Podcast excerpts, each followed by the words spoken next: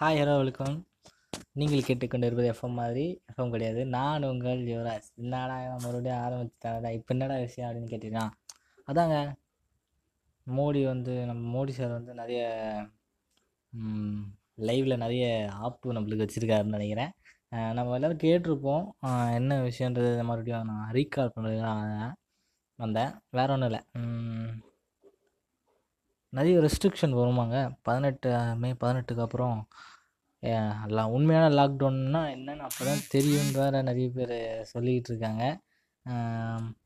இதை பற்றி நம்ம பார்க்க போகிறோம் இதான் நம்மளோட செக்மெண்ட் ஆக்சுவலாக ஸோ நம்ம நம்ம ஷோக்குள்ளே போயெல்லாம் நீங்கள் கேட்டுக்கொண்டிருப்பதே மை கருத்து வாட் இஸ் ஐம் சே அதாவது நேற்று வந்து மோடிஜி வந்து லைவ் கொடுத்தாரு. லைவ் பேட்டி எல்லாரும் கொடுத்தாரு. நாட்டு மக்களுக்காக உரையாற்றினார். அதில் என்ன சொல்லியிருக்காருன்னா அதே தான் எல்லாரும் மாவட்ட அதாவது மாநில அமைச்சர்களுக்கும் எல்லார்களுக்கும் இ- அந்தந்த மா மாநிலத்தில் என்னென்ன எந்த நிலையில் கொரோனா இருக்குது அப்படின்றத பற்றி கேட்டுக்கிட்டு அதை நீங்கள் எந்த விதத்தில் தடுத்துக்கிட்டு இருக்கீங்க அதை பற்றியும் கேட்டுட்ருக்காரு அதை வந்து ஏதோ சப்மிஷன் டேட் வச்சு சப்மிட் பண்ணோமா? ரெண்டாவது விஷயம் என்னென்னா நம்ம தமிழகத்தில் ஓடிட்டுருக்க முக்கியமான விஷயம் இப்போதைக்கு பஸ்ஸு ஓடுமா வளதா ம் பஸ்ஸு வருமா வராதா? டிரைவர் இருப்பாரா இருக்க மாட்டாரா? கண்டக்டர் டிக்கெட் எடுப்பாரா மாட்டாரா? எங்களுக்கு ஃப்ரீயா இந்த மாதிரி நிறைய கேள்விகள்லாம் ஓடிட்டுருக்கோம் அந்த மாதிரி நம்ம நம்ம பேசுகிறத கேட்டுட்ருக்காங்க அவங்களில் இப்போ வந்து என்ன சொல்லியிருக்காங்கன்னா பஸ்ஸு வந்து இயங்குறதுக்கான வாய்ப்புகள் இருக்குது அதுக்கான ரெஸ்ட்ரிக்ஷன்லாம் என்ன சொல்லியிருக்காங்கன்னா பஸ்ஸில் வந்து டிரைவரு கண்டக்டர் இருப்பார். ஒரு பஸ்ஸில் இருபத்தாறு நபர்களுக்கு மேலே பயணிக்கக்கூடாது அப்படின்ற ஒரு ரெஸ்ட்ரிக்ஷன் போட்டிருக்காங்க.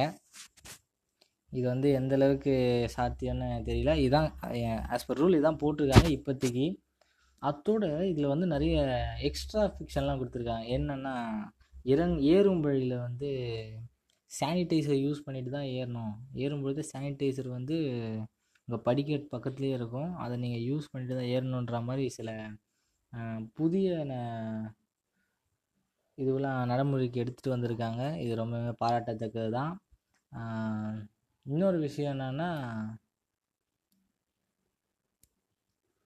நாட்டு மக்கள் வந்து இதுக்கு விழிப்புணர்வு இருக்கா இல்லையா? நேற்று பேசின மாதிரி விழிப்புணர்வு இருக்கா இல்லையா அப்படின்றது தான் பாருங்கள் இன்னும் எயிட்டீனுக்கு அப்புறம் மே எயிட்டீனுக்கு அப்புறம் எக்ஸ்டெண்ட் ஆக போகுது. அப்போ வந்து நீங்கள் நினச்சி பார்த்துக்கங்க. கொரோனா வந்து எந்த அளவில் நம்ம ஊரில் இருக்குது நம்ம ஊரில் இப்போயே ஒம்பதாயிரத்துக்கு மேலே ரிஜிஸ்டர் ஆகிட்டுருக்கு ஸோ பார்த்துக்குங்க. முடிஞ்ச அளவுக்கு எல்லாம் சேஃபாக இருங்க.